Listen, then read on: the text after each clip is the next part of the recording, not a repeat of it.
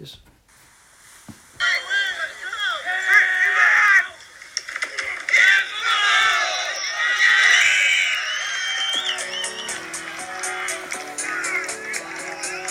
Intet fascinerer os mere end NFL.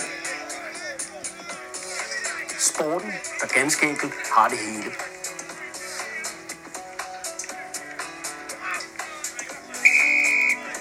Et spejlbillede af selve den amerikanske sjæl. Velkommen til DNFL, den nationale fodboldlejestue.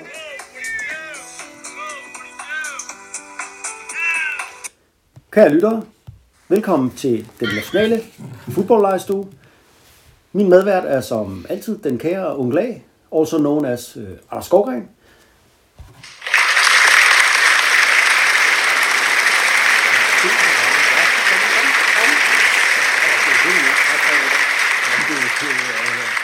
Det er selveste Anders Skovgren.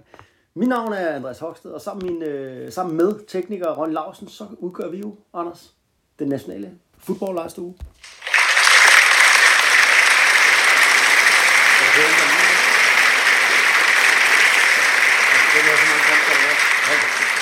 Er der også en kort overgave?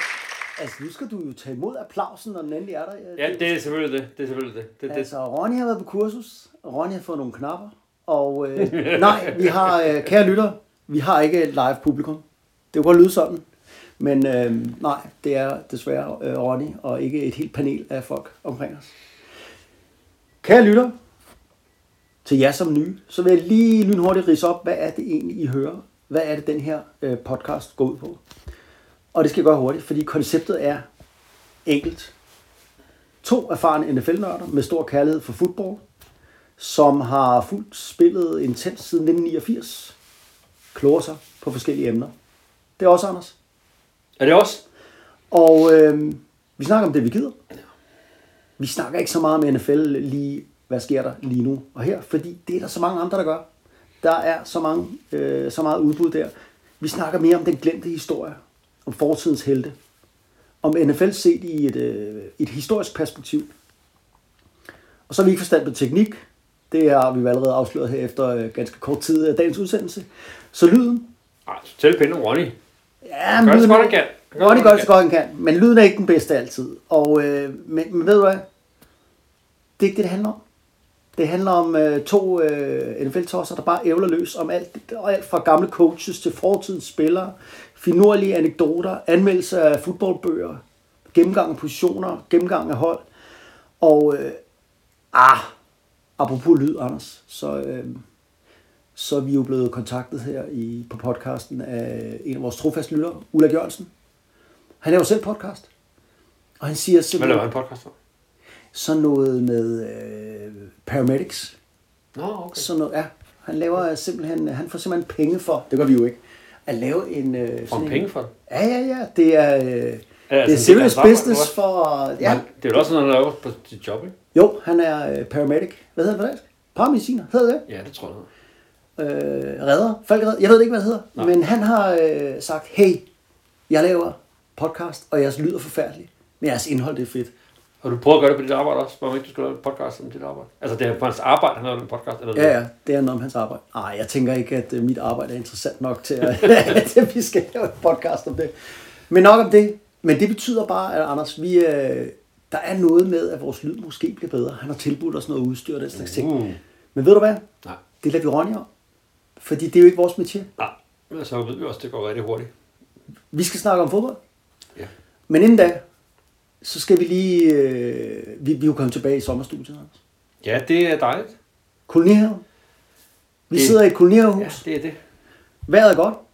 Fuglene, bierne, fulde mænd med hækkeklipper, gamle koner med grønne fingre. Alt kan komme... Øh, altså, nogle gange, så når vi holder øh, vores podcast her i Kolonihaven, så øh, er, sker der ting i baggrunden. Ja, og det er ikke Ronny, der sætter interessante lydklip på i baggrunden. Det er simpelthen virkelig i verden. Eller ikke så tit i hvert fald. Men jeg synes, det kan noget, det her sted heroppe. Det kan det helt Det sikkert. giver os noget energi, og øh, altså jeg glæder mig til, at vi skal holde podcast af, for det er jo rigtig lang tid siden, vi har holdt en podcast. Der har jo været påske, og det går Mm. du åbenbart meget op i. Nej, jeg var i sommerhus. Nå, det var der. Okay, du var i sommerhus, og sommerhus, det er før podcast, og det må jeg acceptere. Sådan er det. Family first. Men nu er vi her, Og der er en masse, vi skal snakke om. Og egentlig havde vi jo lovet, at vi skulle tale om gode gamle Chicago Bears i dag. Men det skal vi ikke. Det skyder vi til næste gang. Og det, øh, og det skyldes jo, at øh, årets draft øh, skydes i luften her på torsdag. Mm. Altså hvor NFL-holdene får lov til at i, i rækkefølge øh, vælger øh, spillere fra college. Og så tænkte vi, skal vi ikke lave en draft special? Ligesom alle de andre. Ligesom Men- alle andre. Og det gør vi. Og med en, for der er jo et men, det er, vi skal jo ikke tale om det her års draft. Nej. Skal vi tale om sidste års? Vi skal, Nej, skal vi heller ikke. ikke sidste års. Vi snakker sgu om historien. Vi skal snakke om draft i 80'erne, 90'erne, 0'erne, 10'erne. Men, øh, og det gør vi på øh, en helt bestemt måde. Men inden vi når dertil, for det er jo dagens program, Draft Special, så skal vi rundt om en øh, nekrolog. Det er et fast tema. Og, og, og det er jo, jamen, det er jo det. Og, øh, og Anders, du er jo Raiders-fan. Ja. Men altså, jeg vil bare sige så meget, at øh, jeg vil ligesom lægge den op til dig. Men, men, men i sidste uge, så må vi jo sige farvel til The Man, The Myth, The Legend, Daryl, The Mad Bomber, LaMonica. Han blev 80 år gammel, og øh, Anders, du er jo Raiders-fanatiker. Og, Ray, og LaMonica var jo en af Raiders helt store spillere gennem tid. Så kan du ikke Ja. lige, kan du, kan du ikke fortælle os lidt om, hvem var The Mad Bomber? Jo, han var øh, ja, quarterback for, øh, for Raiders øh, i de gode øh, gamle dage. Øh, altså, og her taler vi om sådan noget slut 60'erne, øh, start 70'erne. Så det er AFL-dagene i øh, de vilde 60'er. Ja, det er lige der, hvor det skifter fra, øh, fra det ene til, til det andet, var jeg ved at sige. Øh, og han blev jo kaldt The Mad Bomber, fordi han elskede at kaste ud. ja. Øhm, og faktisk er det sådan, at øh, hans øh, 34 touchdown passes i 69 Ja, i Altså- 69 er det længe siden. er 34 touchdowns på en sæson. Det er heller ikke dårligt nu, vel? Nej. Det er faktisk stadigvæk single season record for Raiders. Så det er stadigvæk en Raiders rekord. Hvor er det fedt. Altså, øh, ja, man kunne... øh, Men, men ja, der blev også kastet i gamle dage. Det er det, folk nogle gange glemmer. Øhm, og, og ikke bare øh, sådan til, til daglig brug, men fordi de var et rigtig godt hold i, i de der år, og var i slutspillet øh, flere år træk, så øh, kastede han faktisk, øh, altså i, øh, i 69, der kastede han i slutspilskamp mod Chiefs fem touchdowns, og ugen efter mod Houston kastede han seks touchdowns. øh, og det er Hvad faktisk... så med Holmes og, så, og de der drenge i dag? Det De er- kan ikke følge med der. Det er faktisk kun, øh, hvad hedder det, Brady og Steve Young, der har kastet lige så mange, øh, hvad hedder det, touchdowns i et slutspil. Fedt. Øh, han er også en af de, øh, de mest vindende øh, quarterbacks i øh, gennem året.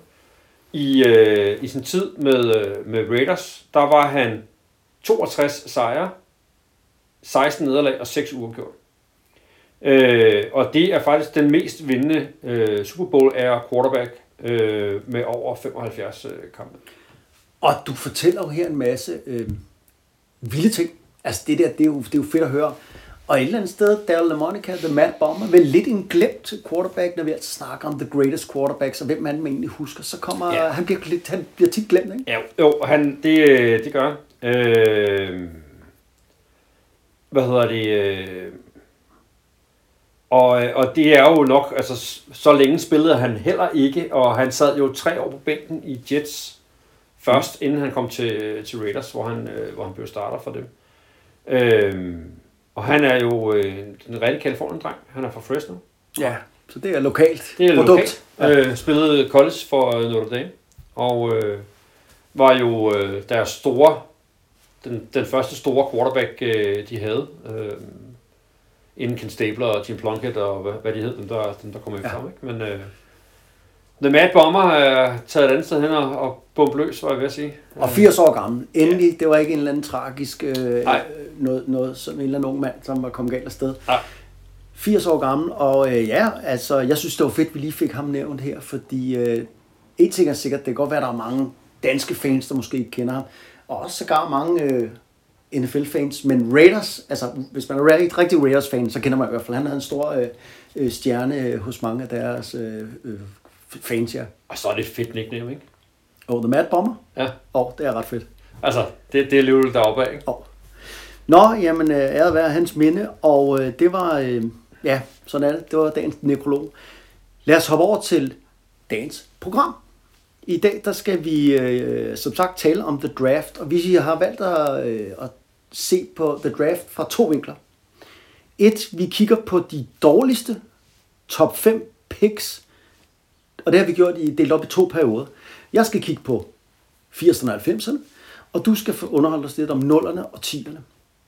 Og, øh, men det skal ikke kun være dårligt om, Anders, så vi har selvfølgelig også øh, gjort det omvendt. Vi har kigget på såkaldte steals i draftet. Altså, vi kigger på nogle af de atleter, som scouts og andre såkaldte eksperter varede og fandt for lette, som derfor først blev draftet øh, i den sidste runde i, ja, i de samme tidsperioder. Jeg kigger igen på 80'erne og 90'erne, du kigger øh, på den moderne tid. Og øh, bare lige for at sige det, der er jo også masse spillere. Det kunne være Rod Smith, den legendariske receiver for Denver Broncos, eller Tony Romo, den legendariske quarterback for Dallas Cowboys, som de, de var jo undrafted, de blev selv draftet, og dem snakker vi altså ikke om i dag. I dag er fokus på, på The Draft. Yes. Raider fans, with the first pick in the 2007 NFL Draft, the Oakland Raiders select quarterback Jamarcus Russell, LSU.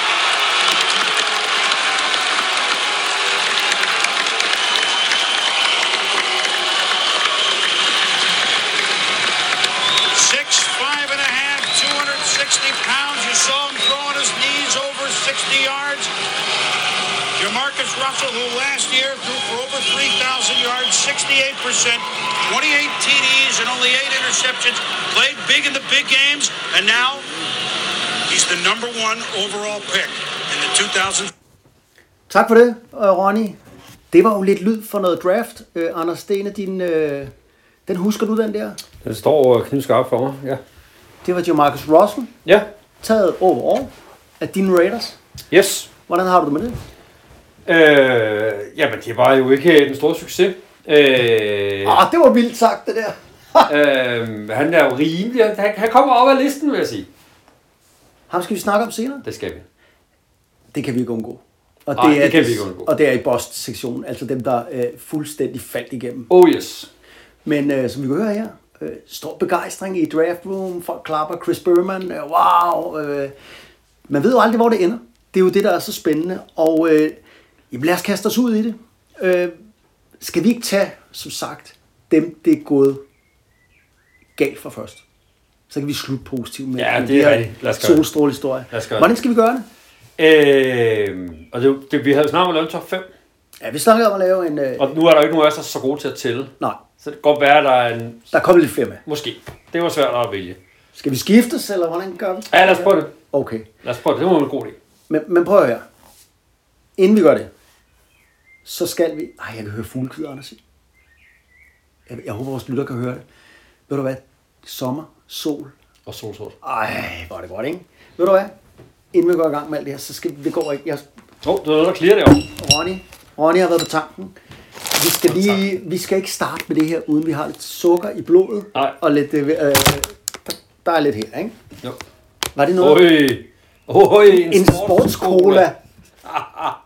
Så har du da fundet sådan en her. Det skal, skal ikke mig, det skal Ronny. En Dr. Pepper. Jeg ved ikke, det er frygtelig amerikansk. Der er mange, der ikke kan lide det. Ja. Øh, nå. Ja. Kære lytter, vi er ked af, at vi skal igennem det her, men vi skal jo have noget at drikke. Sådan er det jo. Ja, altså, det. vi kan ikke gå sukkerkold midt i det Nej, det, det vi kan ikke lave en Jamarcus Jeg bliver simpelthen nødt til at prøve den der sportsskole. Du skal have en sport. Altså, Ja. du må drikke af flasken. Der er ingen glas. Jamen, det vil jeg gerne, hvis du har en oplukker, så ikke skal byde låget af, så vil det være... Du, øh, det var lidt ærgerligt at en upload. Jeg kan godt se, at der er bid. Øh. Så havde jeg ikke åbnet det har jeg alt for gammel mandskab, så det kan holde sig. Så er der også nogle cookies her. der er chokolade til chokoladerisken. Der er lidt cookies. Ja, står og holder mig tyk, det er godt. Så tager jeg en sparkling mango. Det tror jeg altså ikke, der er meget sukker i. Nej, det ved jeg ikke. Du skal holde dig. Sødt er det nok. Det er det så helt. Sportsskole. Vil du, eller skal jeg starte? Det må du gerne med de gode gamle, gode gamle, er. Okay. Som sagt, vi havde den her regel, der sagde øh, 1980, og så, og så fremad. Og jeg har jo kigget på 80'erne og 90'erne. Og ved du hvad, Anders? Nej. I 80'erne, Der var de virkelig gode til at drafte. det var de faktisk.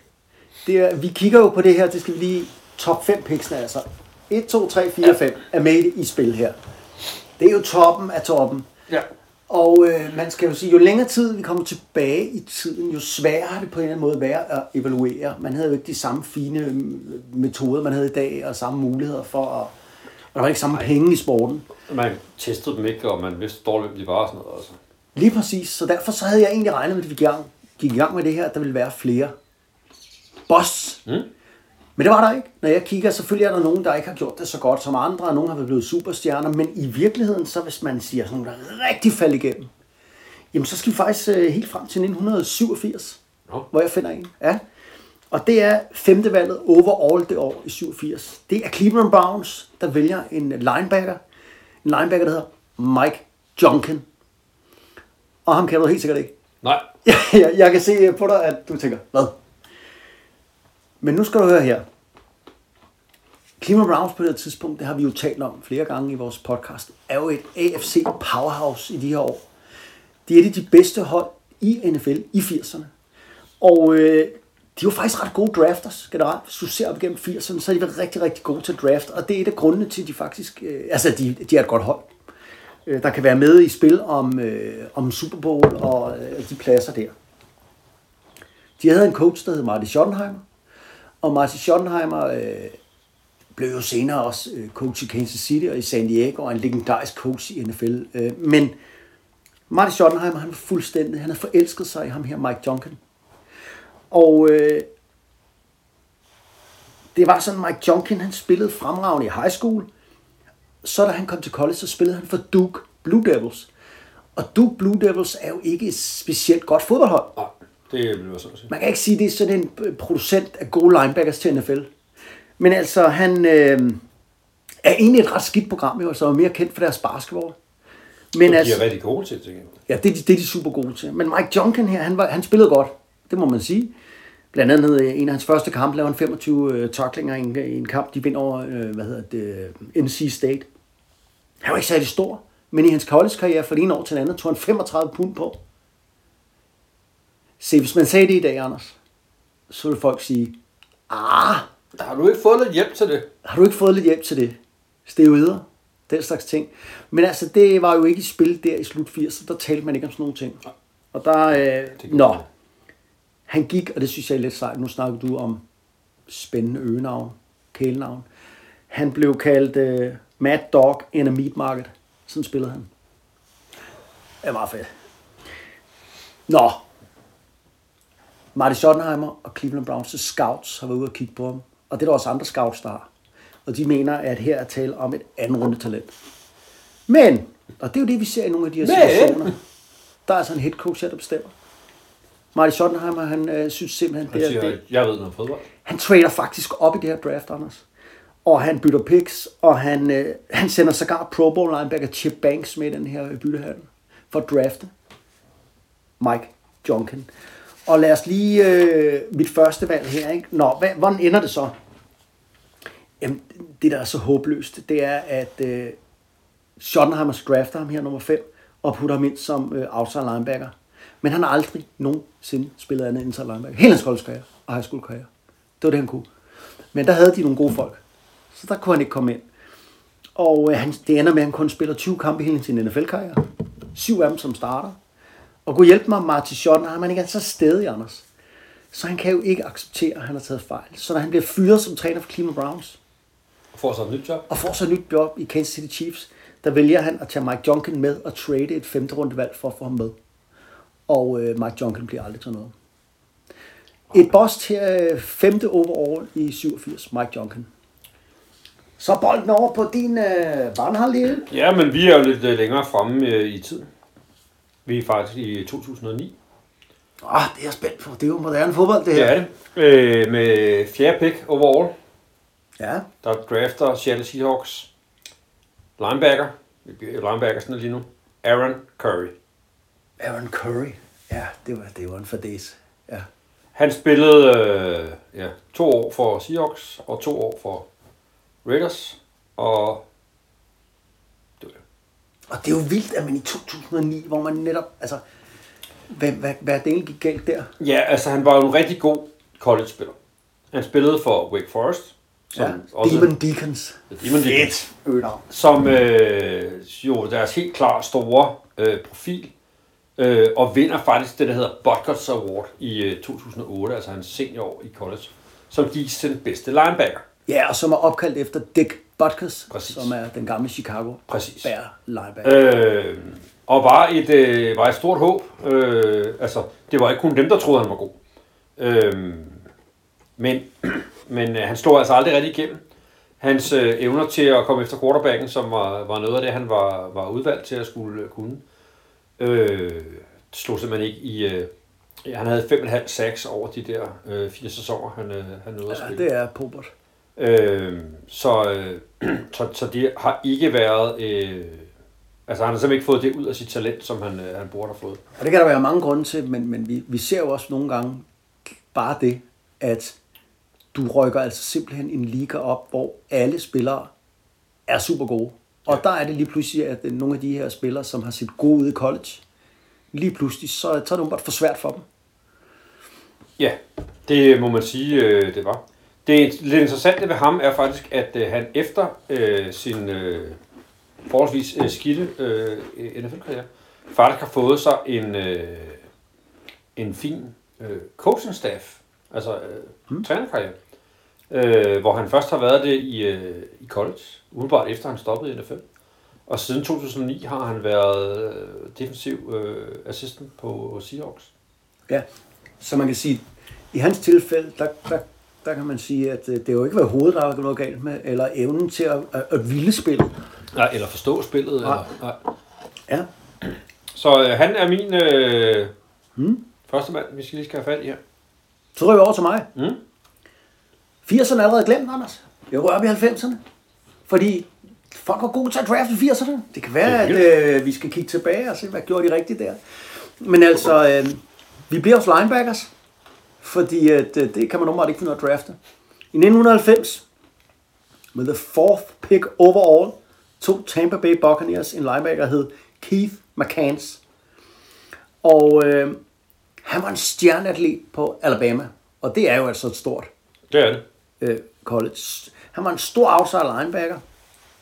Men allerede inden draften, så var der altså nogle hold, som øh, sagde, ham der ham vil vi ikke røre ved, fordi han manglede seriøsitet og havde også problemer med de her off-field incidents, altså problemer med modenhed. Mm. Problemer med, øh, var der ikke noget med loven, altså øh, lavede han ikke noget ballade, kunne han i det hele taget øh, være inden for de rammer, det kræver at blive Ja. en topatlet. Han øh, bliver også fanget lidt i, han er, han er det begreb, man kalder en tweener. I dag har de fået fundet ud af det bedre, hvad bruger man folk til. Altså sådan en som Bill Belichick er en mester til at... Mm. En tweener er jo det her med, at han ligesom ikke passer til en position. Altså han var en stor outside linebacker, men for lille til at være defensive end. Så han lidt som blev fanget mellem to positioner. Han draftet som sagt i 1990. Han var ude af NFL allerede i 93. Ved du, hvad han er mest kendt, bedst kendt for? Nej. Nej, det, det er jo et ledende spørgsmål. Han er faktisk bedst kendt for at være... Kan du huske, da Buddy Ryan og Kevin Gilbride kom op og slås på sådan en- to coaches Ja, ja, fra Houston? ja, ja. Han skiller ad. Han er den voksne i rummet. Det er hans mest kendte Det er han så et bidrag her. NFL-bidrag. Det er at skille to coaches ad, der var oppe at slås. Men altså i virkeligheden, nå, lad os Keith McCain skal ikke fylde så meget. Det er bare for at fortælle, hvor, hvor hårdt man kan falde, ikke? Fordi øh, det, det, det ender faktisk som en trist historie, det her. Keith McCain dør som 53-årig. Og det gør han øh, efter øh, mange år med narkotikaproblemer, øh, hjemløshed, en restløshed i kroppen, og den her... Øh, ja, han blev aldrig moden. Det hele gik for stærkt, og det hele ramlede for ham. Øh, men øh, ja, Keith McCains fourth overall pick i 1990 for Tampa Bay Buccaneers. En, en, en, en, en trist en. Ja. Ja. Ej, puh, jeg glæder mig næsten allerede til de positive.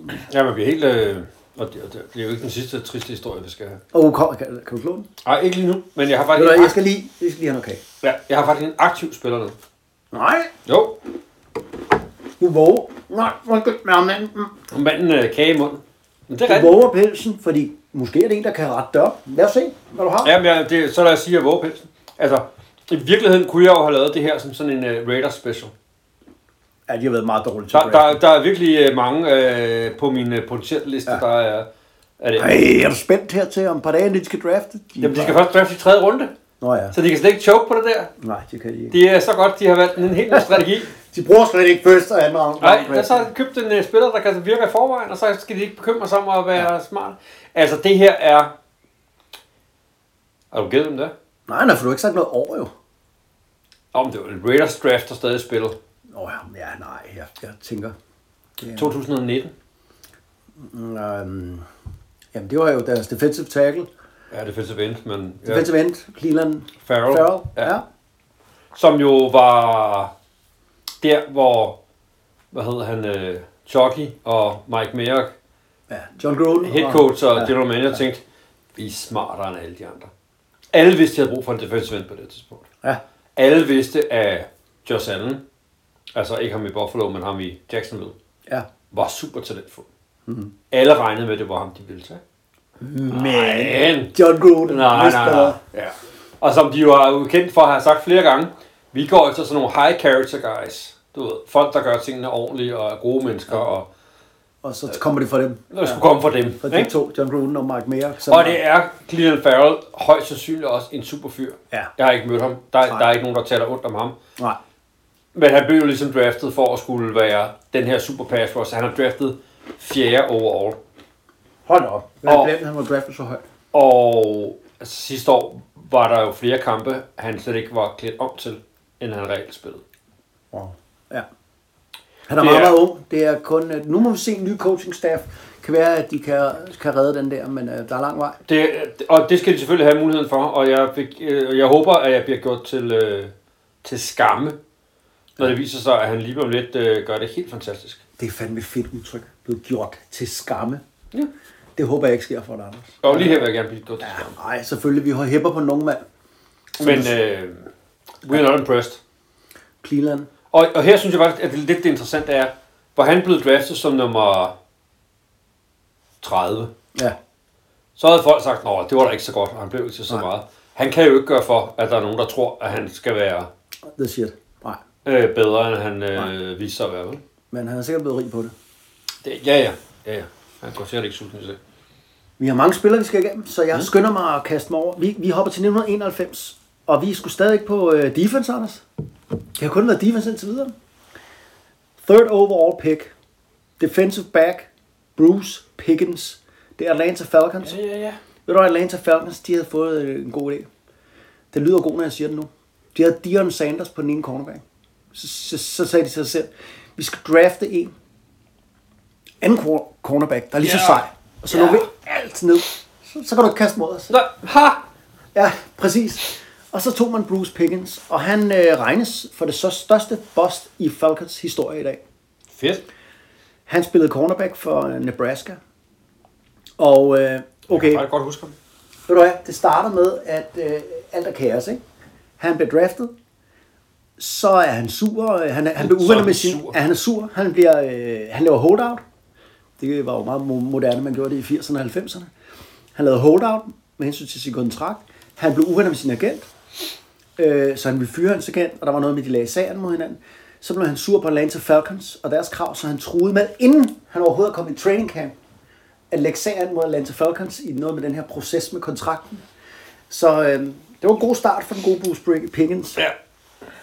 Det lykkedes ham at øh, holde sig på Atlanta Falcons roster i fire år. Det er lidt imponerende, når man alligevel tror med at øh, lægge sagen mod sin arbejdsgiver øh, på første dag, man skal arbejde for dem.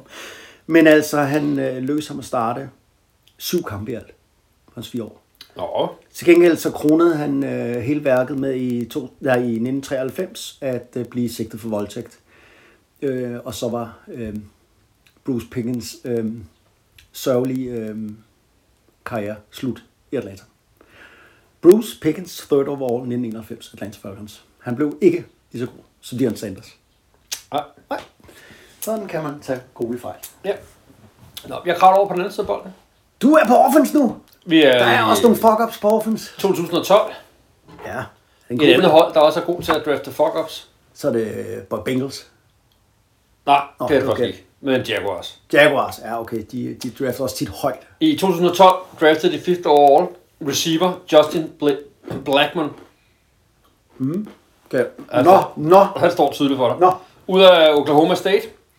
øh, hvor han havde været helt fantastisk og øh, vundet, øh, han var unanimous All-American både i 10 og 11. Og når man er unanimous, så betyder det, at alle de 50 personer, der kan stemme på, hvem der skal være All-American, altså ligesom i sådan et All-Pro team, Ja. hvis alle sammen stemmer på, at du er den bedste på din position, så, Så er det unanimous. Det er vildt nok. Så, Så der- så god var han i college. Altså, Eller også var de 50 så dårlige til at kunne lure det. jo jo, men altså, det var også, øh, hvad hedder det, Fred Biletnikoff Award og så videre. Ja. Og, og øh, det er lidt interessante ved ham her er faktisk, at han jo var kommet ind som det her kæmpe talent.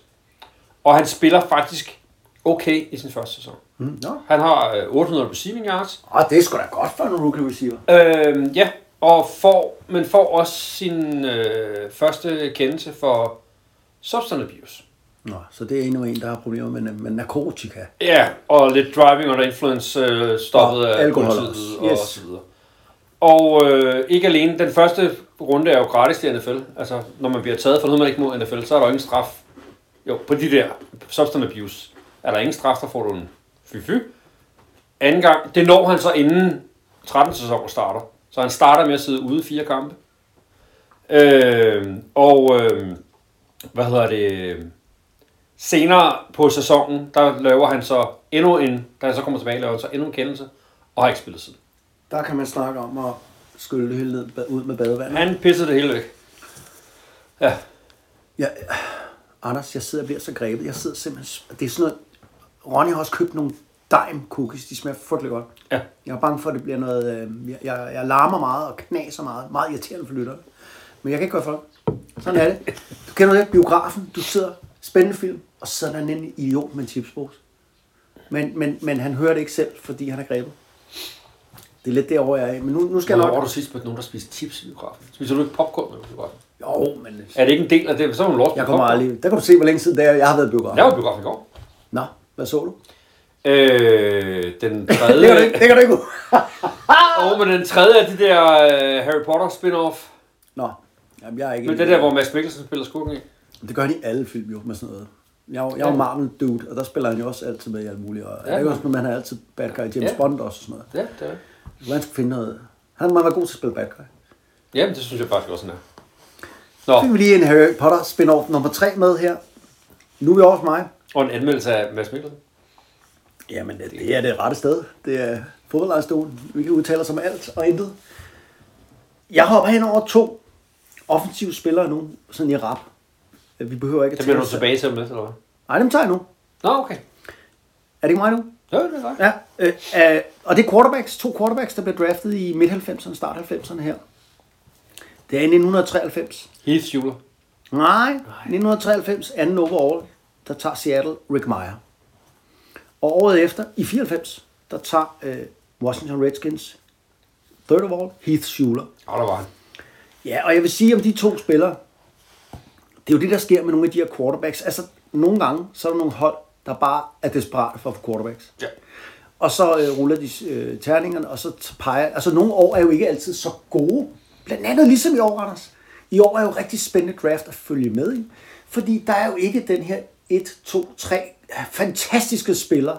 Det er meget mere gråt i år. Så det bliver meget mere spændende at se, hvad de vælger. Ja. Blandt andet på quarterbackpladsen. Og sådan her i 93, jamen, der var Rick Meyer nok noget af det bedste, man kunne vælge. Og Seattle skulle have en quarterback. Og jeg må bare sige, at Rick Meyer har nu ved i rigtig mange år i NFL som backup. Men god fyr, ikke? Men fuldstændig missing link. Altså han er over i den der Blaine Gabbert, øh, Mason Rudolph-agtig, hvor du bare kan se, at den, den altså du kan se det i øjnene på dem, at nej, nej, det fungerer ikke. Det går for, altså de er for langsomme øh, i fatteevnen. Øh, det blev aldrig sådan noget for Meyer. Heath Schuler, Washington Redskins året efter, var jo øh, en rigtig, rigtig god spiller for Tennessee Volunteers, og øh, blev valgt som nummer to i Heisman Trophy øh, afstemning her. Ved du hvad? Han, øh, nogle gange er man også bare rigtig, rigtig hurtigt ude med øh, at sige, du, du er ikke til noget. Han fik jo nogle ganske få kampe, hvor han spillede dårligt sin rookie-sæson, og så i en syvende kamp, der blev han slået af af en anden rookie. Kan du huske ned? Draftet i syvende runde. Gino Toretta eller sådan noget. Gusen, Nå, Gus Ferrat. Gus Farrod. Og så har man jo sådan lidt, hvad? Altså, øh, når det ender med, at han kun laver 11 starter, ikke? Den gode øh, Hisjula, og så, så kommer han ind, og så bliver han noget skadet, og så er han faktisk færdig. Men egentlig en spiller, Hisjula, som man siger, hvis han har haft lidt mere tid til at udvikle sig, hvis det ikke har været sådan en dårlig situation, så har han nok blevet til, til noget. Men, øh, men, men øh, tiden er knap, og andre, de byder jo til, hvis du ikke kan. Så er vi også dig, Ja. Vi er kommet til min nummer to. ud af... Det ved jeg ikke, men der er den næste sidste. Nå, din... Okay. Ja. Ja, ja. Ja, det er nummer to. Og Den, den, den næste dårligste. Næste dårligste. Nå, du har rank. Nå, Ja, ja, okay. Nå, du har ranket den. Det har jeg slet ikke forstået. Nå. Jeg kører kronologisk. Ja, det havde jeg godt luret. Nå, du, du ranker Nå, så de bliver dårligere og dårligere. Ja, ja. Ej, det er spændende, det har jeg slet ikke luret. Han må være dårlig, ham der kommer. Det er han også. Fedt. Han blev draftet i 2003 Ja, det er mange år siden. af et hold, der også altid er dårligt. Han var second overall pick. Spillede receiver. Og gav i alt 36 bold Altså noget Jets, eller er det Bengals? Det, det, det. i Detroit. Ej, Detroit, okay, de er også altid dårlige. Charles Rogers. Ja, det er rigtigt. Det var der, hvor de blev ved med at draft receivers og receivers og receivers. Ja. Matt Millenårene. Ja, men det er rigtigt. Øh, han var the shizzle ud af college, ligesom Han var en kæmpe ved, kan jeg huske. Ja, ja, ordentlig, øh, altså øh, små 100 kilo og en par 90 sådan noget. Virkelig stor fyr og stærk og hurtig og jamen, der var ingen øh, der var ingen grænser for hvad han øh, hvad han ikke kunne. Øh, I hvert fald i college. øh, der, der kunne han det hele. men han kunne faktisk ikke øh, rigtig i øh, da han kom til NFL. Øh, han var plaget af skader. Øh, brækkede kravbenet øh, til, til træning. Øh, og havde, øh, hvad hedder det, gjorde det også imod, i kamp mod øh, Bears. Øh, og efter han havde brækket den anden, så var han så, så ked af det, og så deprimeret, at øh, han bad om at få overlov for holdet, Nå. for at kunne tage hjem i hans rookie season, hvor øh, han var gået så galt. Altså han var jo oven i købet lokal, han var fra Michigan State, Ja. så det var jo et lokalt produkt for, øh, for Detroit. Øhm, og Matt Millen har senere sagt, at... Øh, Matt Millen skal vi lige sige, gamle NFL-spiller, som var general manager for Detroit Lions, som havde ansvaret. ja, Ja. og havde vundet Super Bowl med tre forskellige hold Ja. i sin tid. Øh, Matt Millen var, var, ja, var general manager for holdet på det tidspunkt. Og han har indrømmet, at det er nok en af hans største fejltagelser, det var, at han lod ham rejse hjem mm. øh, der i holdet, fordi at han kom fra øh, dårlige kår, mm. øh, og fra øh, en, en opvækst med alt muligt øh, ballade. Og det vil sige, det der med at være væk fra holdet, hvor der var faste rammer og noget, man Ja. skulle gøre, og tage hjem til et eller andet øh, lortekvarter, øh, hvor han... Øh, Og i lortehumør, og i en lortesituation. Ja. ja. ja. Øh, og han kunne heller ikke øh, holde sig fra, det var så primært øh, stofferne, øh, der var hans, øh, hans problem. Øh, og blev, øh, efter han så blev øh, fyret, han spillede kun to sæsoner, mm. øh, blev han så øh, i en retssag øh, fra Detroit, fordi de ville have deres penge tilbage fra en signing bonus, så tabte han også den retssag. Øh, det lykkedes ham at få otte børn med fire forskellige kvinder. Hold da op. To af Så er børnene, der noget, der virker på manden. To af dem, børnene fik han, inden han var ude af high school. Ja. Men altså... Det begyndte at tegne sig et mønster, ikke? Åh. Øh, da de så fik ny træner, øh, Rod øh. Han kan godt lide damer. Det kunne han godt. Ja, det, Det det kan vi- tydeligvis bedre det, end at levere, hvad jeg vil sige. Øh, så, så blev han fyret, fordi det der, det gik ikke, og han gad ikke træne. Og han prøvede lidt workout med nogle forskellige hold, men det gik... Øh, Men det er jo det, vi ser nogle gange igen. Det er jo sådan en klassiker igen. Der har ikke været det der omkring ham. Der har måske ikke været Nej. en ordentlig faderfigur. Der har ikke været nogen ordentlig... Altså, hvordan, det er jo det der med, hvordan skal man kunne håndtere alt det her, hvis man har råd i baglandet, ikke? jo. Og det forstår man da godt. Og noget af det, der faktisk var hans problem, vi har vendt det kort her på potten før, øh, var faktisk de her opioider. Nå, altså, painkillers. Ja. ja. Øh, som var noget af det, han øh, blev afhængig af. Øh, og så har han øh, taget sin øh, kæreste og... Øh, Hvem af dem? Han havde otte. Øh, nu skal, nu skal vi, det skal vi ikke løbe nej, Jerry Washington. Nå, okay, der var et navn på. Der var et navn på det også. Kender, Øh, kender, kender ikke dem. Så har han været i fængsel for violation probo- hvad hedder det, probation. Ja, Øh, overtrådt sin prøveløsladelsesvilkår. Oversætte alt muligt lort. Øh, testet positivt for marijuana også, og bla bla bla bla. Ja. Øh, og øh, ender med, at han døde her for et par år siden Ja. af leversvigt. ja. Så han det er havde fandme oplevet, optimistisk, da de øh, obducerede ham, viste sig, at han havde massiv kræft.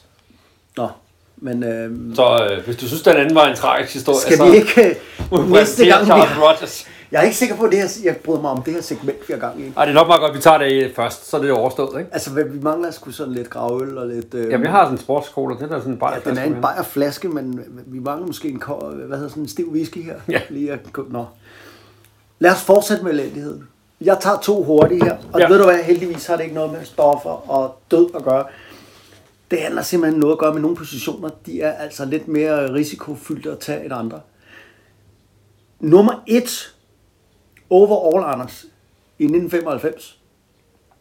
Running back, Kijana Carter oh, ja. for Cincinnati Bengals. Og så hopper jeg frem til, hvad hedder det, øh, 1998, femte overall. Running back igen for Chicago Bears, Curtis Enes. Og øh, de to spillere, Kijana Carter og Curtis Enes, var jo begge to fuldstændig super, super, super spillere i college. Som kunne have været nogle af dem, som, øh, undskyld mig, hænger på plakater derhjemme på børneværelserne. Det må Altså, man sige. men i Kijana Carters tilfælde, første preseason kamp, tredje carry, der røg knæet. Pop. Ja, og siden da, så øh, da han kom så til sig selv, skulle jeg til at sige, og kom tilbage, var han aldrig den samme, men der havde hans job blevet taget af Corey Dillon og Garrison Hurst. Så han spillede fullback, og så var det det. Og det er jo det, der sker. En skade, next man up, og han kan jo være god. Trist historie, og det samme med, med Curtis Enes. Han spillede ni kampe, Anders. Knæskade, færdig. Så, øh, så det var, øh, altså det er jo også det, man nogle gange, at, er man så bost, det ved jeg ikke, det er man nok ikke. Men for, for franchise, er man jo. bum, ikke? For, for, fordi de huskes jo for ikke at levere noget øh, for den store valuta og kapital, man har investeret i dem. Ja. Øh, men Kijana Carter og Curtis Enes, der blev vi røde for to øh, fantastiske spillere. Ja. Øh, Kijana Carter blev beskrevet som øh, en stor Barry Sanders. Ah, det gad jeg godt have set, ikke? Jo. Men, øh, men, det, det, men det skulle ikke være. Nej.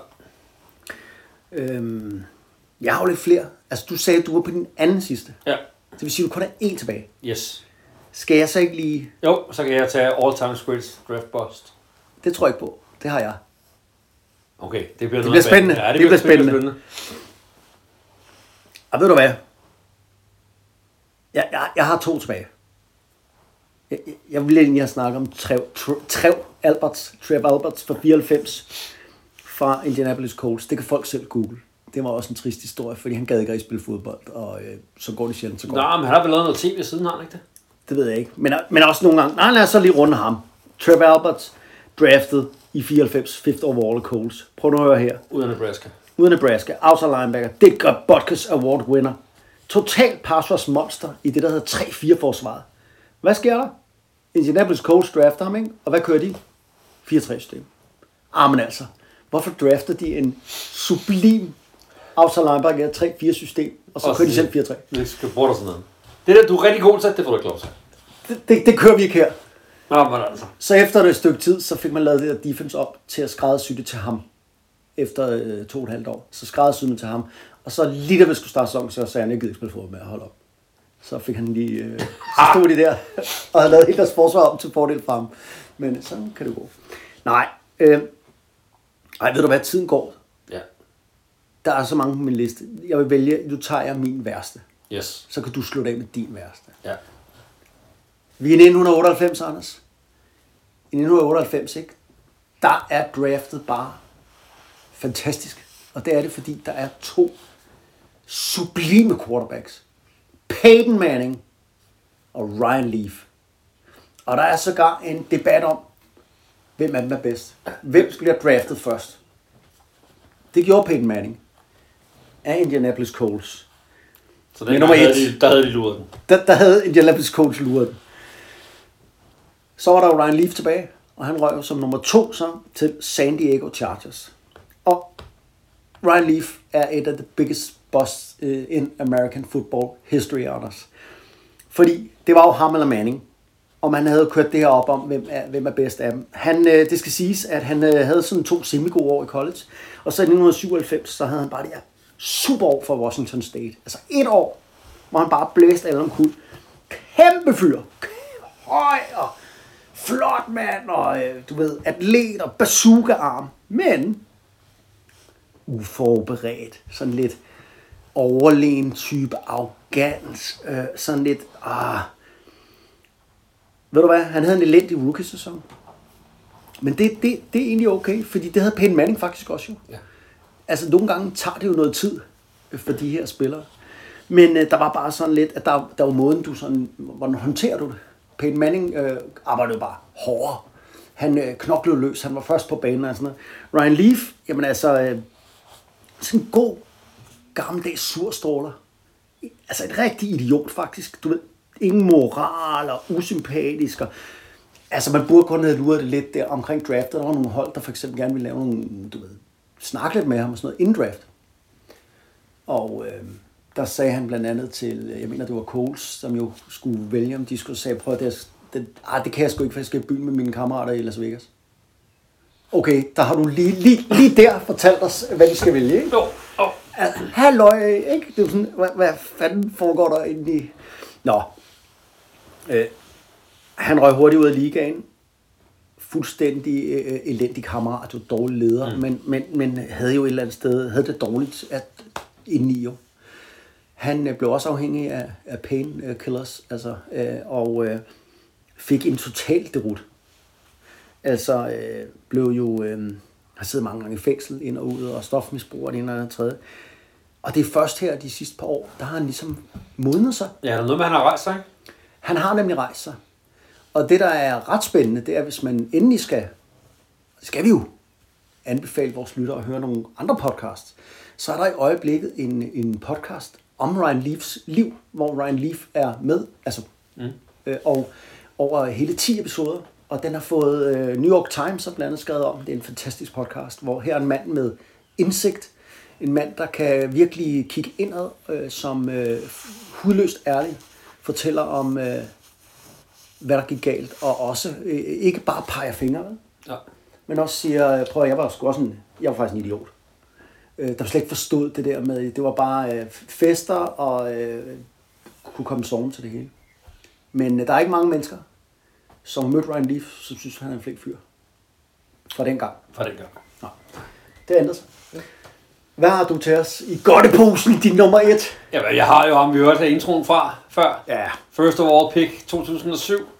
Jamarcus Russell. Ja. Kæmpe, stor, sort mand. Altså, mm. to meter høj, øh, 130 kilo, øh, bazooka en arm.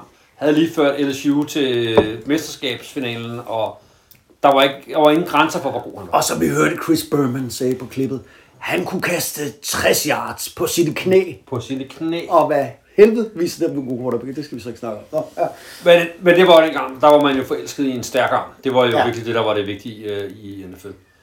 Øhm, han øh, starter med at lave et holdout, fordi han vil have en bedre kontrakt, end han bliver tilbudt. Og det, var, det skal lige siges, det var ikke, det, det var ikke usædvanligt i de her tider. Nej, dengang kunne man... Men det var var ikke, rigtig, der, rigtig skidt, hvis du skal komme ind i kampen. Ikke, ikke mindst, når man så først skal under på kontrakten i uge 2 i sæsonen. Ej, Og man, skal spille, og man skal spille quarterback. Ja. Og kom totalt overvægtig, da han så kom. Nej. Så bare lige, for dem, der måske ikke er helt inde i materien det her. Når man laver holdout, så er det jo klart, så er man jo ikke med til træning. Man Nej. kan jo ikke være med til... Nej, man er ikke med til noget som helst. Nej. Man holder sig for sig selv. Så det der med at lære øh, kemien med receiversne og lære playbook. Og, Alt det der, der er helt fund- fundamentalt for at kunne spille quarterback, have hele det der forståelse og viden om, hvad man skal gøre, havde han intet af. Til gengæld, så var han væsentligt overvægtig. Nej, er det dog useriøst, ikke? Og det var den arbejdsmoral, der kendetegnede ham, og han dukkede jo tykkere og tykkere op for, øh, for hver øh, training camp, hvilket jo også gjorde, at øh, han blev fyret efter øh, tre år, Ja. øh, hvor han ligesom var forsøg for at se, om han Og det er så crazy med de der ting, det er jo, det sætter jo et franchise, ødelægger et franchise i overvis. Ja, ja. For man er jo nødt til at give ham chancen i en periode, før man kaster ham. Altså, Jamen, man bliver nødt til at være sikker på, at han ikke dur. ja, plus man bliver også lidt stedig som management, fordi, hov, hvis du smider ham på borden efter fire kampe, skulle til at sige, så er det også samme som at erkende, at du er mega dårlig til dit job. Ja, men lige præcis med ham her, der tror jeg faktisk, at det... Nu talte vi om det der før, at nogen var draftet tidligt, som ikke rigtig fortjente det. Ja. Fordi nogen synes, de så noget i den. Ja. Og det kan jo være, det behøver ikke være ens egen skyld. Nej. Ham her var alle jo enige om, var den bedste quarterback det år. Ja. Altså det havde været lige meget, hvem der havde draftet først. Så var det ham, man ville have. Fordi han var det, det store talent, hvad det her indgår. Ikke? Men uh, first overall pick, og uh, det var så det. Ved du hvad? Vi Nej. klarede os igennem det, og jeg synes, det var smerteligt noget af det, men det var alligevel, ja. det var lige så interessant at høre lidt om nogle af dem. Altså, nogle af dem var jo, det sgu trist med dem med skaderne. Det sgu også trist med dem, der ligesom ikke blev taget ordentligt hånd om. Og så er det jo et eller andet sted også bare øh, en gang imellem, øh, altså nogle franchises er bedre til ligesom at, at være omkring spillerne end andre, og have luret, hvad, Ja. hvad skal vi gøre for dem, som du fortalte med at Millen her med Charles Rogers. Og han er også, ikke? Jo. For det kunne godt være, hvis han har gjort lige... Øh, Hvis lige havde gjort noget andet, og lige havde hjulpet lidt der. Kæft, tiden løber for os, så. Vi har brugt rigtig meget tid. Ved du hvad? Nej. Det gør ikke en skid. Okay, Vi taler videre. godt så. Men nu skal vi jo til at snakke om, øh, om, om det gode. Ja. Og øh, ej, Nej. hvem skal... Jeg starter. Altså, har du igen sådan en countdown? Ja, ja, mit er lavet som en Jeg kamp. tror godt, jeg kan regne nummer et ud, vil jeg så sige. Jeg har brugt øh, lang tid på at... Okay. Altså, jeg har en kronologisk. Ja, ja, men det er jo... Jeg, jeg starter med at... Det havde været vildt, hvis vi havde haft omvendt nu. Ja. Det, det, det kunne vi så ikke Nej. magte. Nej. Det er lidt sent, du kommer på den idé, vil jeg sige. Jamen, jeg troede, det var det, havde aftalt. Når det var en top 5, så troede jeg, man havde ranket dem. Det var ikke en top 5. Der har du ikke hørt efter i redaktionsmøderne. Det er der, hvor du blunder hen i redaktionsmøderne. det, det, det, det har aldrig blevet sagt. Du har misforstået din Jeg lektie. har misforstået din lektie. Nå, bedste scenepicks. Og der har jeg jo 80'erne og 90'erne, og der må man jo lige sige, at der var jo 12 runder at drafte i. Det vil sige, at øh, du har jo i de moderne år, der var der jo syv runder. Så der er jo lidt flere af dine, Der kunne være blevet til noget. der kunne være blevet til noget. Ikke? Mine, de er langt ude i. Nå, vi gør det lidt hurtigere, Anders. Skal vi gøre det? Jo. 1979. Nej, der snød jeg ikke, fordi jeg sagde jo 80. Men 1979, der er der altså en. I 12. runde, tredje sidst, der bliver draftet øh, en spiller af Rams, som har, øh, som jeg ved, du elsker navnet på. Drew Hill. Borbakke. Borbakke. Ja, og øh, lille sp- spiff øh, wide receiver for Georgia Tech, som spillede en masse år for Rams, Oilers og Falcons. 14 sæsoner af, Anders. Over 10.000 yards. To Pro Bowls. Og, øh, og det fede ved ham, det var jo, at jamen, på en eller anden måde blev han jo overset. Formentlig fordi han der i 79, der var det populært at draft store, stærke receiver, og det var han ikke, han var lille. Og de første seks år, der lavede han stort set ikke en skid, fordi han spillede for Rams, og de løb bolden. Og, de, øh, og så fik de på et tidspunkt Erik Dickerson, og så løb de endnu mere Så bolden. bold endnu mere. Men, men så skiftede han jo sen sin karriere til Houston Oilers Ja. og Atlanta Falcons, der kørte run and shoot. Og lige pludselig var det blevet populært med små receiver. For der var nogen, der fandt ud af, at man skal have små receiver i det her øh, offense. Jeg ved ikke, om det gav, gav heller ikke mening, men, men det... Og så blomstrede han bare. Og, og ja, han øh, er ført også ud over det blevet rost rigtig meget for uh, tidligere quarterback Warren Moon, om at sagde, at han var simpelthen så cool under pressure. Øh, jo mere pres der var på, jo mere rolig var han. Mm. Og så er Hayward Jeffries, den, en anden stor receiver fra 90'erne, sagde, at, øh, at øh, Drew Hill tog ham til sig som en storbror, i stedet for en konkurrent. Ret fedt, ikke? Mm. Jo. Så er det også dig. Ja. Men øh, har du mange receivers i de der? Øh, det ved jeg sgu ikke. Øh, jeg har, øh, For jeg har øh, påfaldende tre mange. receivers, faktisk. Der er påfaldende mange af de der. Nå, men så er det jo det. Så Det jeg har tror, jeg der er en faktisk. tendens til, det kan være sådan nogle. Jeg, jeg starter med øh, Stevie Johnson Ja, fra Bills. ja, 7. round øh, pick i 2008. ja. Spillede frem til øh, 2016. Havde øh, Har du gjort return også? eller hvad? Jo, jo. Ja. Havde øh, tre år i streg, hvor han gav for over 1000 yards. Ja. Og dermed blev han den første Bills-spiller i historien til at have to år i streg med 1000 yards. Prøv, det er fuldstændig glemt det der. Stevie Johnson. Stevie Johnson. Har man fandme ikke mange, der kan huske. Nej, han spillede fra 2008 til 2016, så det er ikke så længe siden, han stoppede. Det er Steel in the Draft. Ja. Du kører bare ved. Du sagde, at du skulle gå lidt hurtigt. Jeg Vi kører hurtigt. Du prøvede det ikke helt. Eller du prøvede- 1983. 83. Vi er i 12. runde stadigvæk. Det findes slet ikke den runde mere. Carl Mecklenburg. Uh, The Snow Goose. The Snow Goose. Det er også En, øh, fedt nickname. Er det ikke et fedt navn? Jo. Ja. Linebacker. Jeg har som sagt draftet her ja, af Denver Broncos. Og det der er med ham, det er, at han er jo også en, altså over 1200 taklinger i sin karriere. 79 sacks. Rigtig mange sacks. 6 Pro Bowls. Ved du, hvad det fede var? Ja. Da der var draft i 1983. der sad han jo spændt og håbede på, at han blev ringet til. Der blev ikke ringet til ham. Og det tog så lang tid, fordi der var så mange runder dengang. Så han faldt i søvn. Og så øh, midt om natten, så ringede hans telefon. Og så var det Denver Broncos øh, ja, sekretær, der ringede du blev draftet. Fordi coaching staff var også gået hjem. så det var sådan et, de sidste, dra- altså, Ja, og han sagde, han har, han har udtalt, at hvis han draftet i dag, så var han aldrig klaret det, fordi al træning i dag, som vi ved, det foregår jo i shorts, ikke? Og han sagde, jeg ser virkelig dum ud i shorts. Jeg, jeg, jeg slet ikke, men dengang var det jo pads på, og hvem der kunne løbe hurtigst i muren, ikke? Altså, øh, nå, men øh, fantastisk spiller. Og det er en, som han sagde, jeg kunne ikke rigtig, altså min krop var ikke til noget specielt, men jeg kunne én ting, det var, mit første step var genialt, og jeg vidste altid, hvilken retning jeg skulle løbe i, og det var hele min NFL-karriere. Ja. The Snow Goose. sådan kan man vide det. Snow fordi han var meget bleg. Han var helt hvidhåret jo, og sådan... Ja, han blev også kaldt uh, al, Albino Rhino. Albino Reno Rhino. Ja, det, det lyder bedre på skrift, ikke? Men, uh, albino, ja. Nå, det næste, vi er nået til på min liste, det er en spiritusprøve. Det er simpelthen en spiritusprøve. Du skal TJ. sige Husman Sarda. Præcis. Åh, oh, TJ Husman Sarda. Kan du stave til det? Nej, Nej, præcis. det kan man nemlig ikke. Man Det kan kan man godt sige det. Det ligger meget godt i munden. Ja. Husman Sarda. Ja. Han var receiver, der blev draftet af Bengals i øh, 2001, Fed receiver, ja. og spillede frem til øh, 2011. Øh, også for lidt forskellige klubber, men var jo primært kendt for sin tid i øh, Bengals, Ja. hvor han jo var anden violin. Til Ocho Cinco. Til. Johnson. Præcis. De var altså gode, de to drenge der med Carson Palmer som quarterback. Ja, han var også en possession receiver type, ikke specielt stor, Ja. ja. ikke specielt hurtig, ikke specielt andet end træfsikker, var jeg ved at sige. Ja. Han greb, hvad der kom. Og producerede øh, rigtig godt for dem øh, i, øh, i de der år. Ja. Er det mig? Du kigger mm. Ja, ja, ja. dybt i øjnene på mig, så tænker jeg, at det er 1987. 12. runde igen. Anden sidst. Altså lige før Mr. Irrelevant. Præcis. Der drafter Denver Broncos. Det er Denver igen. En, øh, en der hedder Tyrone Braxton. Sådan en lille scrappy cornerback fra North Dakota State. Nå, det fede er bare, at øh, jeg kan huske ham, Anders, da vi startede med at Ja. spille fodbold. Han var altid som the weak link i Danmark.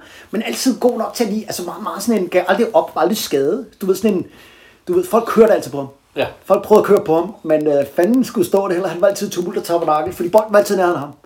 Men det lykkedes ham, prøv han spillede altså i 13 år. Han øh, var i Pro Bowl tre gange.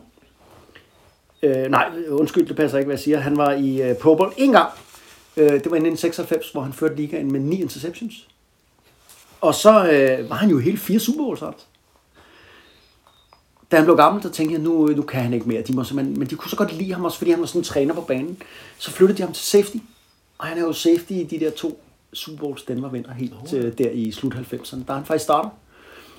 Tyrone Braxton, øh, Denver Broncos. Det er den anden Denver Broncos-spiller. Der er altså en general manager der, der har, eller en sekretær, der har ringet til de Ja, rigtige. der, der var en sekretær, der er en, det er rigtigt. Nå, vi er nået til en øh, aktiv spiller. Ja, hvor mange har du igen? Øh, 1, 2, 3, 4 igen. Ah, okay, det når du ikke. Nå, Ja, det gør du. Okay. Kom så med dem. så... Har du så mange? Hvad? Jamen, det er fordi, der er mange gode jo. Jamen, jeg har også taget nogen fra. og Sådan. Nå, men en aktiv spiller. Ja, kom med dem. Øh, draftet som den syvende sidste i 2005 ud af Harvard. Howard er jo, ja, det er jo for Brainiacs, men de er jo ikke specielt øh, øh, gode. Ryan Fitzpatrick. Nej! Åh, oh, nej, jeg har så anstrengt med ham. Men han spiller stadigvæk. Han er her efter at stadig. var draftet i 2005. Efter at have spillet for samtlige NFL-hold. Øh, 14 tror jeg, det er han er oppe på. Sådan 12 eller 14. Hvor spiller han nu? Øh, Pas. han Er det ikke i Washington? Han var i Washington sidste år, men om, nej, jeg tror, han har skiftet, ikke? Ja, det han plejer jo at skifte hver år. Er han ikke et nyt sted? Han startede med Rams. Er det ikke rigtigt? Øh, jo, så er det draftet. Det er rigtigt. Ryan Fitzmagic, som han selv kalder sig. Ja. Ja, det er rigtigt. Han, øh, på en eller anden måde har han jo overlevet i ligaen i 100 år sommer, og været starter i Ja, mange flere steder. flere steder. Et enkelt år, og så har han røget videre, og så har han røget videre. Øh, han kunne ikke undgå at komme med på øh, listen. Han er faktisk også lidt en kul figur. Mange af vores hobetal af unge, ly- unge lyttere, de kender ham jo godt med hans... Han er jo god til alt det her social media og interviews, og han Ja. fører sig frem. Han findes. Han findes, og han har altså spillet siden 2005. Altså, jeg hopper over på min liste her nu, og der, det, det, kan, det er slet ikke så øhm, fancy pansy med det smart skæg og medier. Til gengæld viser det igen Raiders øh, evne til at, øh, at fuck alting op, Anders. Men øh, når jeg nævner navnet, så ved du, hvad jeg mener. For det her handlede jo om folk, der havde gjort det godt. I 12. runde i 1991 der drafter Dallas Cowboys en cornerback, der hedder Larry Brown. Og øh, Larry Brown, han, øh, han bliver egentlig draftet der af Dallas, og, og slet ikke meningen, at han skal være starter. Altså, det, det kan de slet ikke se, de, så er de taget en 12 runde. Men altså, øh, det er sådan, at øh, i training camp, der bider han så sgu fast, og det ender med, at han øh, jo... Øh, nå, så, så starter han faktisk på det her tidspunkt, hvor Cowboys blev dynasti. De får jo bygget under Jimmy Johnson det her superhold op. Og det er sådan, øh, han, øh, han bliver tre gange Superbowl-mester, Anders. Han bliver kunne hjælpe med jo også MVP i Super Bowl 30, hvor han laver tre interceptions. Ja. Og øh, altså, han kom jo fra TCU. Han havde ikke nogen specielt god college-karriere. Og ja, Dallas tog ham som sagt her uden nogen forventninger til ham. Og øh, altså, øh, er en lille sjov ting, det er 1992. Det viser også Jimmy Johnsons, øh, Dallas Cowboys træner dengangs, øh, mod. Der øh, startede han øh, sammen med Kevin Smith som cornerbacks, og de var faktisk ligaens yngste cornerback duo. Og det var dengang, de var et powerhouse, ikke?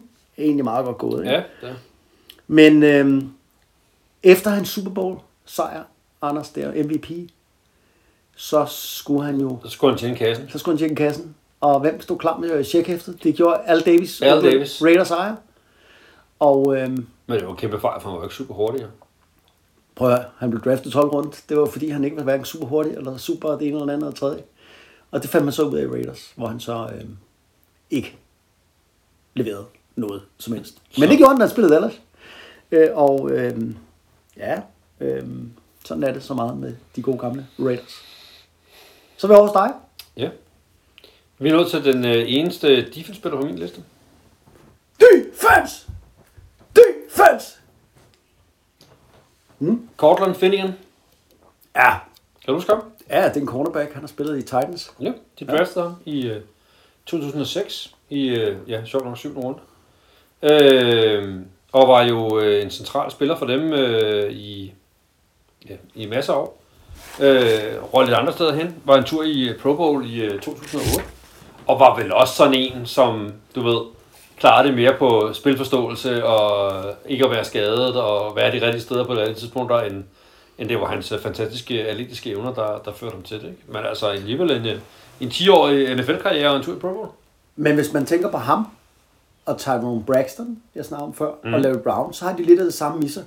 Aldrig skadet, og, øh, og, og, og kæmper for hver, altså du skal kæmpe med dem. Ja. Altså det er sådan nogle, der de, de giver dig ikke en centimeter. De ved godt, de er dårligere, de er langsommere, de, men, men mentalt, der er de foran. Så, og det er utroligt nok, at man alligevel kan. På det niveau være klare sig med de evner, ikke? Jeg har min sidste mand. Jeg har to tilbage. Skal jeg så lige tage min den næste sidste? Ja, gør det. Øh, det er en receiver, Ja, som øh, endnu en. fører sin franchise all time Nå. i receiving yards, yards for scrimmage, receiving touchdowns, total touchdowns, total receptions. Og som er taget i syvende runde. 711 bolde for 9.759 yards og 72 touchdowns. Hvornår han draftet? 2006. Ej, hvor crazy. Jamen, det Han var en stor gut. 6 fod 4, altså 1,93, så godt 100 kilo. Hvad hold er vi på? Saints, Det er Marcus Colston. det er Marcus Colson. Og ved du, hvad jeg kan huske fra ham? Han var god fra første fløj Ja, som rookie. Han Ja. dominerede for sin allerførste kamp. ja. Øh, og var jo med til at vinde en uh, Super Bowl med dem, hvor han havde 7 receptions for 83 yards. Mm. Øh, og spillede de der 11 år for, for Saints. Han du, var Drew Brees' uh, go-to-guy med det samme. Security blanket, hele vejen. Ja. Og ved du, hvad det vilde er? Nej. Han kom aldrig Pro Bowl. Nej, det er også mærkeligt. Er det ikke mærkeligt? Jo. Jeg kan huske, at han var stor og stærk og øh, virkelig greb Totalt alt. pålidelig, ja, præcis. Nå. Ja, men en af mine favoritspillere. Ja, jeg Marcus også virkelig godt lide. Ja. Ej, hvor spændende. Ved du hvad? Det der med receivers og steals, altså, øh, der kan overraske, det, det viser sig åbenbart. Det er meget sjovt. Det, det, De er åbenbart... Øh, Ja, for jeg slutter af med en receiver her. ja, Vi er i 1991. Og øh, vi er igen 12. runde jo. Det er jo det, det handler om for mig. Og der dra- øh, drafter Washington Redskins øh, en receiver, der hedder Keenan McCardell. Og øh, der er ikke nogen, der kan huske, at han spillede i Washington. jeg skulle til at sige, det var der Jacksonville, man kan huske mig fra. Ja, altså han havde en 17-årig karriere, Anders. 17 år 17 som år. receiver, ikke? Over 11.000 yards, to gange Pro Bowl, en gang Super Bowl vinder. så var han jo den her dynamiske duo, som du nævner der fra Jacksonville, nemlig sammen med Jimmy ja. Smith. Øh, og øh, ja, der er ikke nogen, der kan huske, at han er draftet af Redskins, men der er altså ikke nogen, der kan huske, at han spillede efter han spillede et år i Redskins, så blev han solgt til Cleveland Browns, hvor han spillede fire år, hvor han øh, lavede øh, Ingenting. krams. Det er vildt nok, ikke? Jo. At man kan surfe over. Altså hans sidste år i Cleveland, der lavede han faktisk, øh, der gjorde han det okay, og så blev han så solgt på til Jacksonville, det her nystartede klub, hvor han så i 96 lader står igennem, og så dominerede han jo bare. Og han vinder jo så si- sidst i sin karriere, eller en Super Bowl med Tampa. Og øh, han var jo kendt for, at øh, virkelig, på trods af, at han ikke var særlig fysisk stor og stærk, lidt en tynd fyr, men virkelig at ture og løbe ind over midten og tage tæv. Mm. Altså, og han er virkelig en, mange linebackers tænker, ham der ser jeg midt over, fordi jeg skal saft sus med. Og, der har han, og så har han fået tæsk, ikke? Jo. og så har han bare rejst op igen, og så first down, og så videre. Og øh, siden 2010, så har han så været wide receiver coach i, øh, på forskellige niveauer, og er i øjeblikket øh, wide receiver coach i Minnesota Vikings. Nå, Så, øh, det var godt, ikke klar var. Nej, så det er virkelig en... en han blev draftet i 12. runde af, af Redskins engang, som slet ikke kunne se noget talent i ham. Men øh, ja, det var min øh, Ja. last man Så er jeg lige tilbage. Du er tilbage Ja. med til nummer et. Nummer et. Ja, det ved jeg godt, hvem er. Ja, Der er lidt snyd, for han er faktisk ikke draftet 7. rundt. Han har faktisk draftet 6. rundt. Pick Nå. nummer 199. Ja, det er Tom Brady. Det er Tom Brady. Ja, han skal jo med for fanden. Ja, vi kan jo ikke lave sådan en topliste uden at tage ham med. Ej, det er rigtigt, han er 6. runde. lavet en eller anden lidt teknikalitet, vel? Altså, Tom B. En lille Som altid, så, så kommer han med ind i vores udsendelse. Han har altid snedet sig med Tom Brady. Ja, Den satan. ja, det er. Altså i år 2000. Ja. Ja. Prøv lige at tænke på, hvad du lavede i år 2000. Altså, hvor mange, altså det er jo helt håbløst. Der spillede vi stadigvæk selv. Ja, det er jo hvad, hvad Det er er jo, 22 år siden. Og han spiller stadig. Jeg spiller stadig. Den der mand spiller stadig. Det er vanvittigt. Vi gider ikke at snakke om ham. Nej, det må være nok. Alle ved, hvem Tom Brady er, men, ja. Men, men bare det der med at kunne noget, ligegyldigt hvad, i 22 år og være den bedste, det er fuldstændig vanvittigt. Det er det. Er i hvert fald, når det handler om noget, der er fysisk. Anders, Det var listen. det blev, øh, det var så mange. Ja. Vi klarede det, og ja, ved du hvad, vi gik, øh, vi plejer at ramme, vi plejer at sige, det skal cirka være en times tid. Ja. Men det lejes du, det gik lidt over, Ja, men vi blev også skadet af det. og øh, det gør slet ikke noget. Næste gang, der skal vi altså øh, snakke om Chicago Bears. Og øh, det er jo et af de mest hæderkronede øh, klubber overhovedet. Ja. Det glæder jeg mig til, og øh, jeg ved sgu ikke, om Chicago Bears egentlig har mange fans i Danmark. Det tror jeg ikke, de har. Nej, jeg tror det ikke. Fordi de er som sagt et af de mest hæderkronede franchises, men alligevel, men de har ikke været øh, så gode i de sidste mange år. Nej, Så øh, så det tror jeg ikke, de har. nej. Men dem skal vi underholde lidt med, mm. og så er der vel ikke andet end at sige, Ron, Ronny, øh, det spørgsmål er Ronny, øh, Ronny, Ronny! ved du hvad, her til slutbrudt finale, der skal vi, øh, ja for vi er jo ved at være med vejs ende, der skal vi øh, lige høre noget lyd. Det skal vi altid. Vi skal slutte dagens draft special af med et Anders vaskeægte draft remix af en eller anden DJ for YouTube. Så Ronny, put it on, og indtil næste gang, keep swinging. Ha' det bra. Og tager det lånt. Hvorfor er det egentlig, vi altid skal sige svensk? Vi taler bare svensk, og så er det det. Hi, hello, and welcome back to the 1983 National Football League Draft. And with the first round pick, Don Elway, Jim Kelly. welcome back to the draft. And with the first round pick, Dan Marino and NFL draft. And with the first round pick, Deion Sanders. I was kind of scared. I thought Detroit was going to take me. I would ask for so much money that I had to put me on layaway. Welcome back to the NFL draft. the young players with the transfer back. Year in and year out. Welcome back to the Draft. wide receivers, running back, Tackle, quarterback. Every year in the draft, there has been a trade. Ricky Williams. on a shaking Saturday. Welcome back to the Draft. Defensive line. wide receiver, running back, Tackle, quarterback. That's all I get into that.